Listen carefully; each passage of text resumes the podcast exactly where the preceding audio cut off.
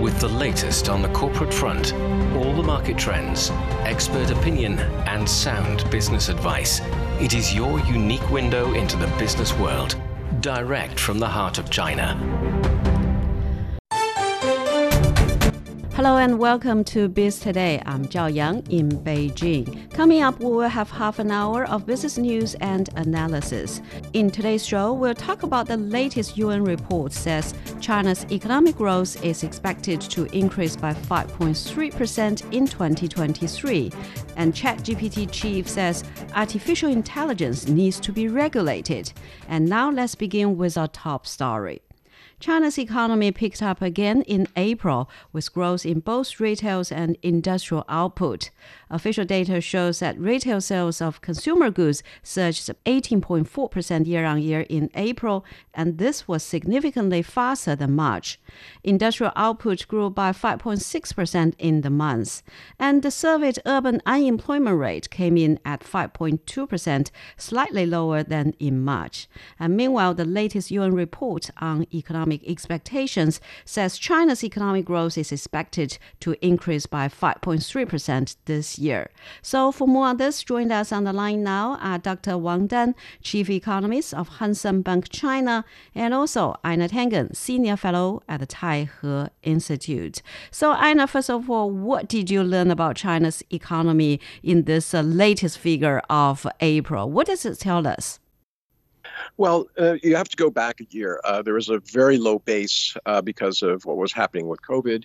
Um, I think expectations were slightly higher. At this point, um, people have to keep this in perspective. You're still talking about an economy that's going to grow at 5.3% versus the U.S., where the it's ranging from 0.07 all the way up to 1.2. So if you're going to be looking at where to put your money, and that's why you're not seeing a lot of movement uh, by the big banks and the uh, the pundits in terms of where China's growth is going to go uh, year wise. Mm. And so then, so the latest UN report on economic expectations says China's economic growth is uh, expected to increase by 5.3% this year. So what's your estimation? Um, we have recently revised uh, the growth uh, rate this year up from 5% to 5.3%, uh, the same as UN's forecast. It is actually towards the lower end of the whole market forecast. Most institutions still think China has the potential to reach at least 6% growth this year, under the assumption that there might be more aggressive policy response. Um, but so far, it looks like uh, the economy is quite stable, and the policy response is quite stable as well both in terms of monetary expansion and fiscal expansion. So I think 5.3 is still a pretty good baseline to think about the economy. Mm. So Einar, so Dan mentioned the economy is quite stable, and China's retail sales rose by over 18%, you know, year on year in April, which is uh, up a lot from the previous month. So how do you see the momentum of the domestic consumption?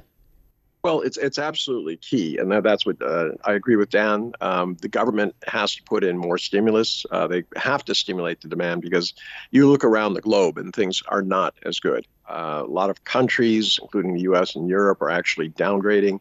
Uh, they're anticipating more shocks, possibly um, problems with the, uh, you know, raising the debt limits, uh, which could really put um, a crimp in in growth for both for all of the developed countries. So, you know, China has enough tools. Uh, they can do what is necessary to uh, stimulate this demand. And um, China will be an, an, oasis along with uh, ASEAN in a world of uh, bad economic news.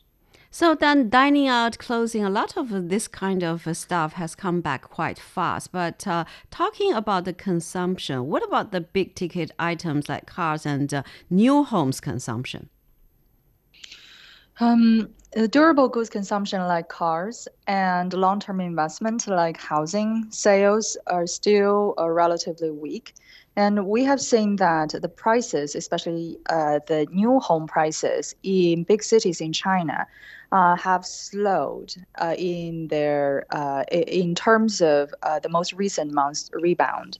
And we have seen a kind of hesitation among home buyers once again um, because there is still the liquidity problem for a lot of the real estate developers, and they have hesitation in putting additional money in developing um, the new areas for residential homes.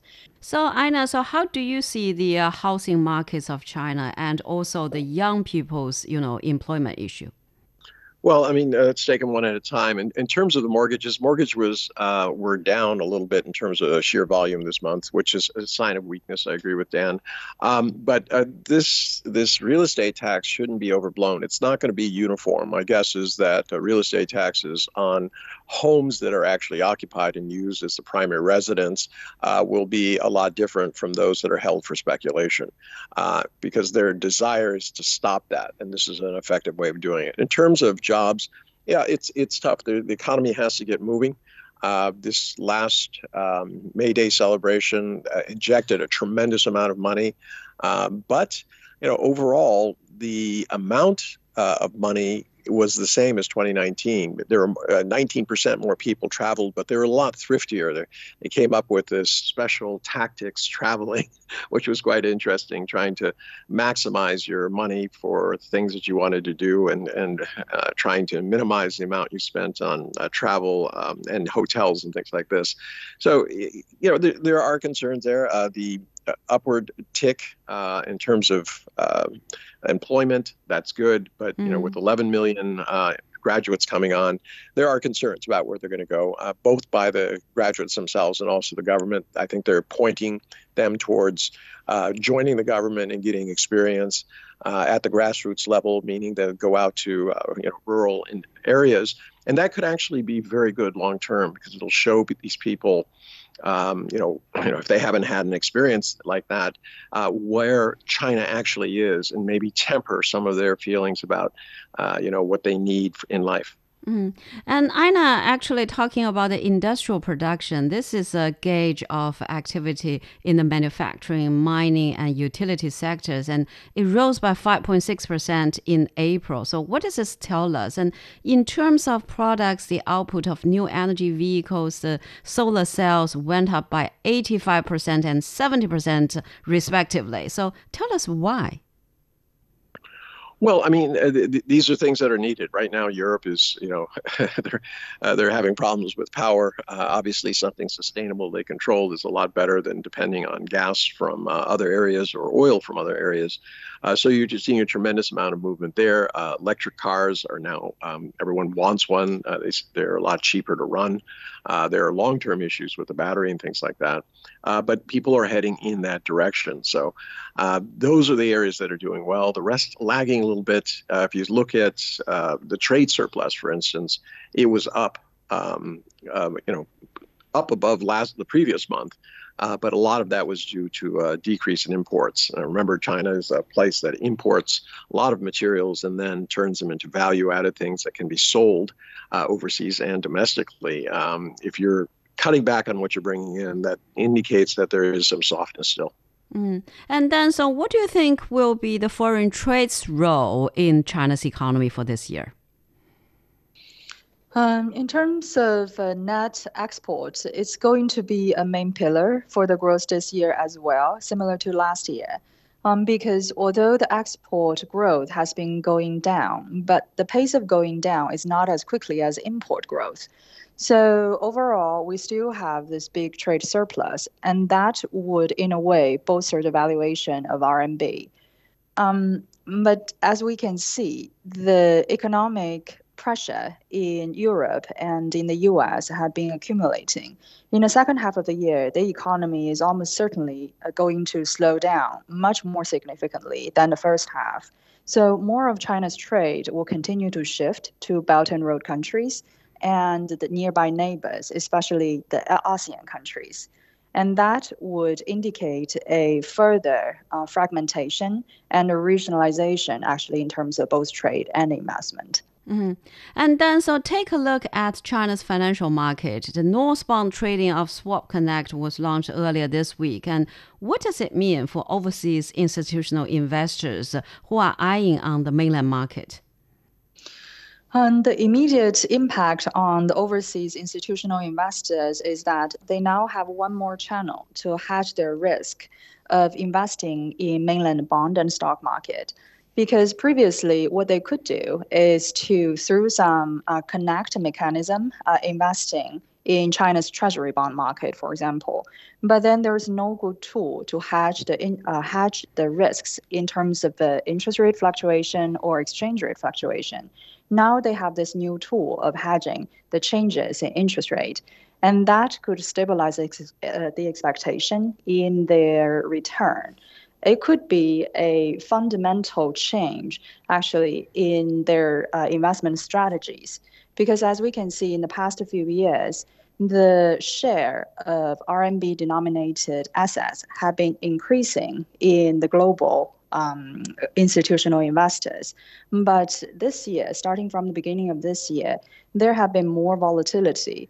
And when people look at Chinese economy, they have a bigger and bigger spectrum on where the economy is going. Some institutions think it's really bright, but others have bigger concerns in order to hedge those risks, now the government come up with this new connect, which I think is quite essential to provide more security for their portfolio. Mm. So Einar, so what do you think is the significance of this step, the new uh, Swap Connect, in terms of opening up China's financial market to the world and also promoting the yuan's internationalization? Well, it's typical step by step. I mean, um, you know, ultimately, it's going to lead to the promoting of the yuan's internationalization, not as the sole currency, but as one of uh, many currencies. So it's uh, baby steps. Um, direct market investment and free transfer is going to be needed. They need to open the capital account in order to do it.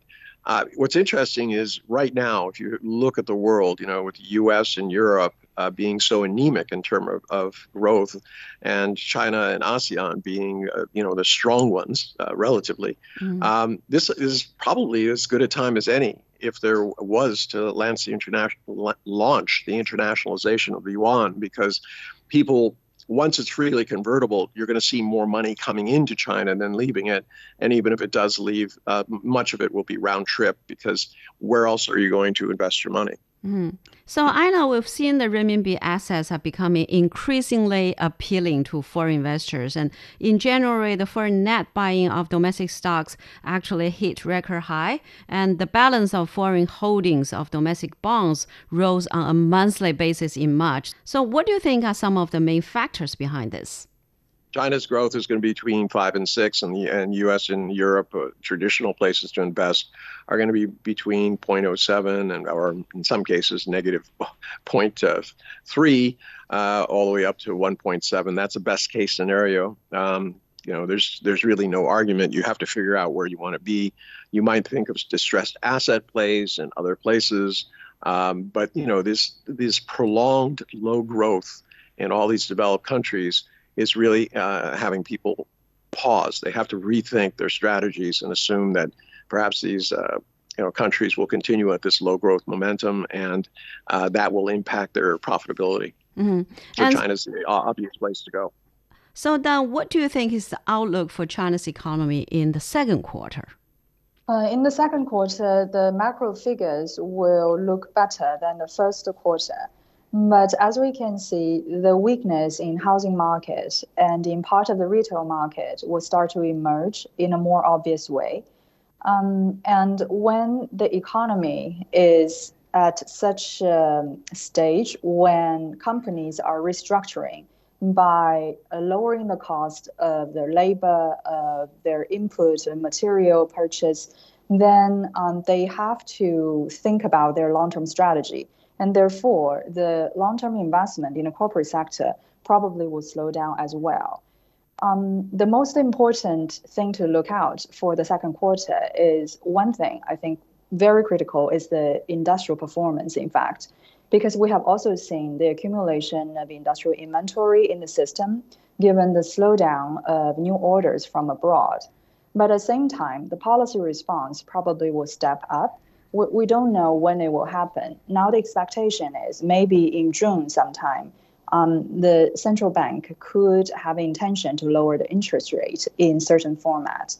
If that happens, it will become a major boost for both the housing market and the corporate investment. Mm. So, Einar, so the UN report and also the IMF, they say, you know, China's economy is uh, forecast to increase by 5 to 6%. So, what does it mean for the global economy, do you think? Well, it means that uh, China and between China and ASEAN, they'll be uh, providing most of the growth uh, worldwide. Uh, the developed countries will be trailing. Uh, there's a lot of developing countries who are struggling with their debt loads and things like that, and just basic necessities. Uh, they're obviously going to have a very tough time.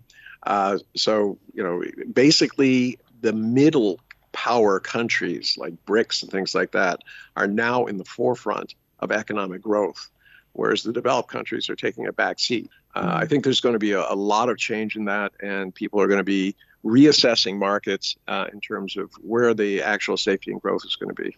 Mm. Well, we're speaking with Einar Tangen, Senior Fellow at the Taihe Institute, and also Wang Dan, Chief Economist of Hang Seng Bank China. And after a short break, we'll take a look at ChatGPT Chief says artificial intelligence should be regulated. Stay with us. Welcome. I'm Elaf Elad, economics professor and member of the Data Science and AI Center at New York University, Shanghai. On the World Today program, you can find in depth and impartial insight, as well as critical commentary on key trends in the Chinese economy, financial technology, business, and blockchain. To prepare for the world tomorrow, join me on World Today. You are listening to Biz Today. I'm Zhao Yang in Beijing. Artificial intelligence has dominated discussions at a U.S. congressional hearing this week. The CEO of OpenAI, Sam Altman, testified on the possibilities and dangers of the new technology ChatGPT and similar programs can create human-like answers to questions, but they can also be inaccurate, spread misinformation, and likely lead to layoffs. Sam Altman told the Congress that government intervention will be critical in mitigating the risk of powerful AI systems. So then, first of all, the OpenAI CEO addressed some of the ethical issues and called for greater regulation of AI. What do you make of it, and where should they be focused on for the regulations? Uh, well, as an insider, uh, his proposal makes a lot of sense about the concerns, not just from the company, but also from um, the bigger picture in society. Um, the regulators were not ready for a large language models like the one behind ChatGPT. They're not just in danger of creating um, misinformation, but also they might change the, the whole cultural construct of a lot of stuff uh, circulating online. And the regulation so far is still following how the regulators dealt with the traditional industries like the traditional media or the online content. It's certainly not enough because when we look at the AI generated content, it's more like a soup um, it took something from some articles, from some sources, and sort of mm. combined them into one big piece. So when people look at this piece, it's hard to figure out which one is from which source. So in the months to come or in the years to come, when people look at historical records, they cannot get a full picture of what the truth uh, lie in.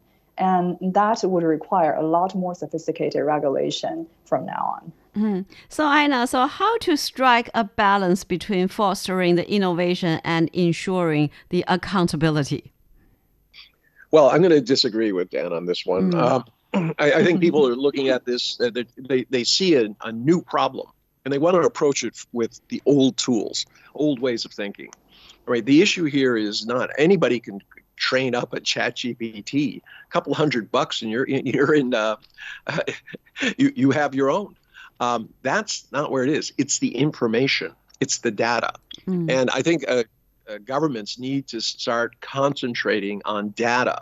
The data that's produced by private entities, uh, by governmental entities, it needs to be scrubbed. And I, I believe, uh, for the good of everybody, it needs to be available. All right.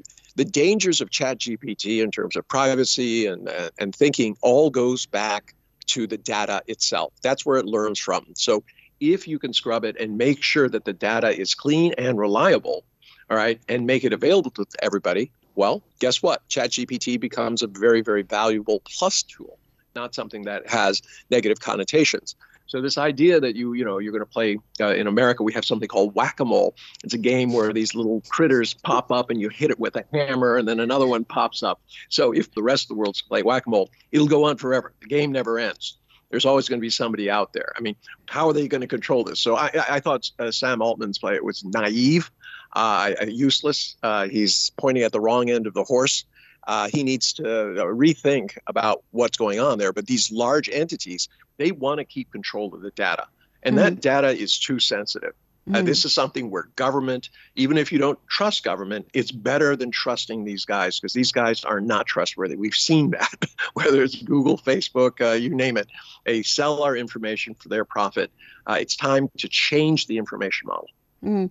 But Einar, so what ethical issues do we need to consider in the development of AI? A lot of people are concerned about that, right? So, what are the dangers or potential challenges will we face?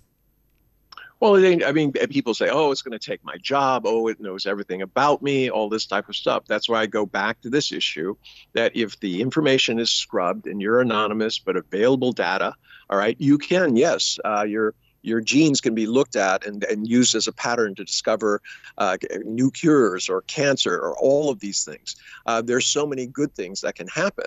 But you don't want individuals who are going to use your information to try to sell you stuff or scam you or all of this kind of stuff. So this is where government regulation has to step in. So at, at, this juncture, people have to get realistic and they have to start looking at the problem in ways that are conductive to solving it instead of just going back to the same old approaches. Hmm, so, so Dan, do you agree with Einar on this?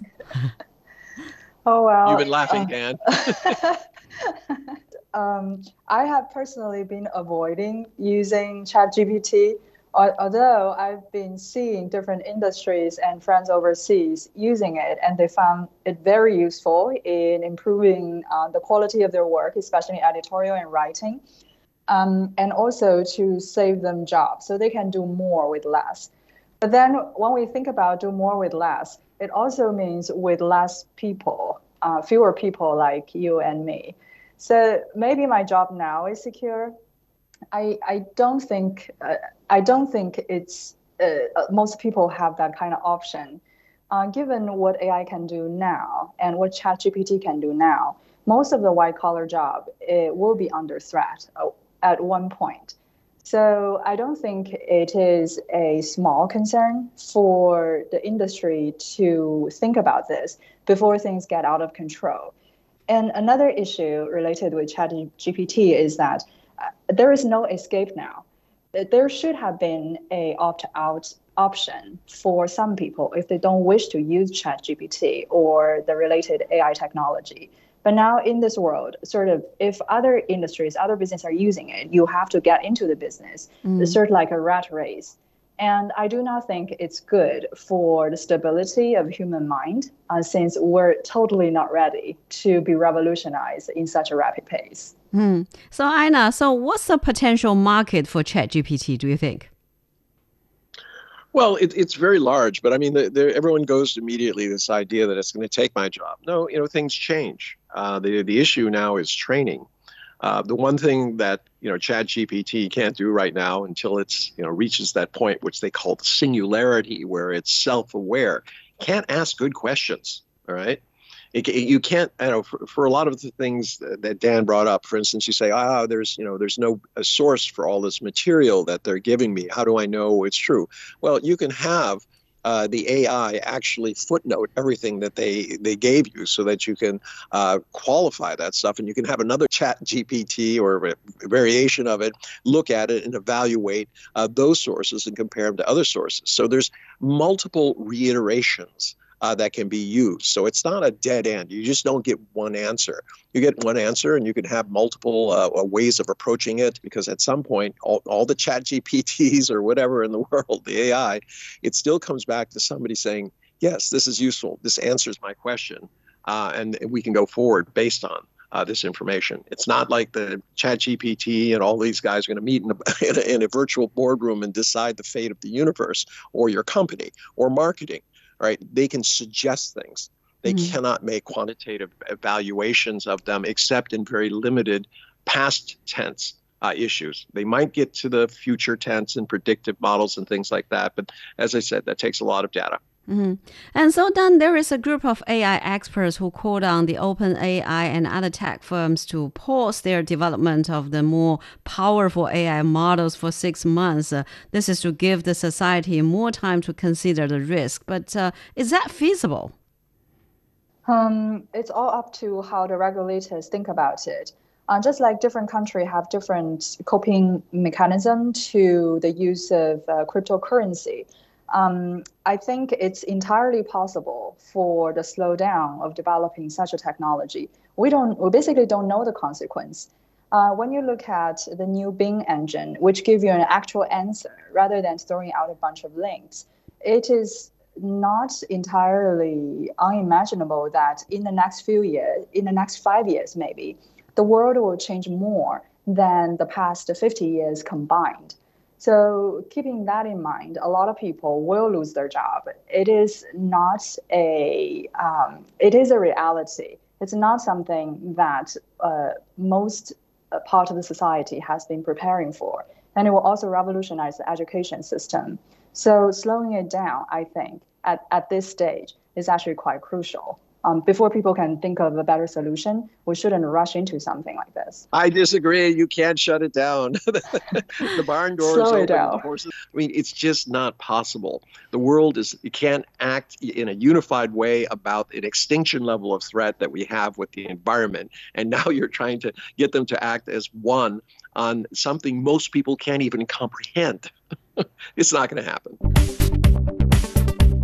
Well, we're speaking with Einar Tangen, Senior Fellow at the Taihe Institute, and also Wang Dan, Chief Economist of Hang Bank China. And that's all the time we have for this edition of Biz Today. I'm Zhao Yang in Beijing. Thank you so much for listening.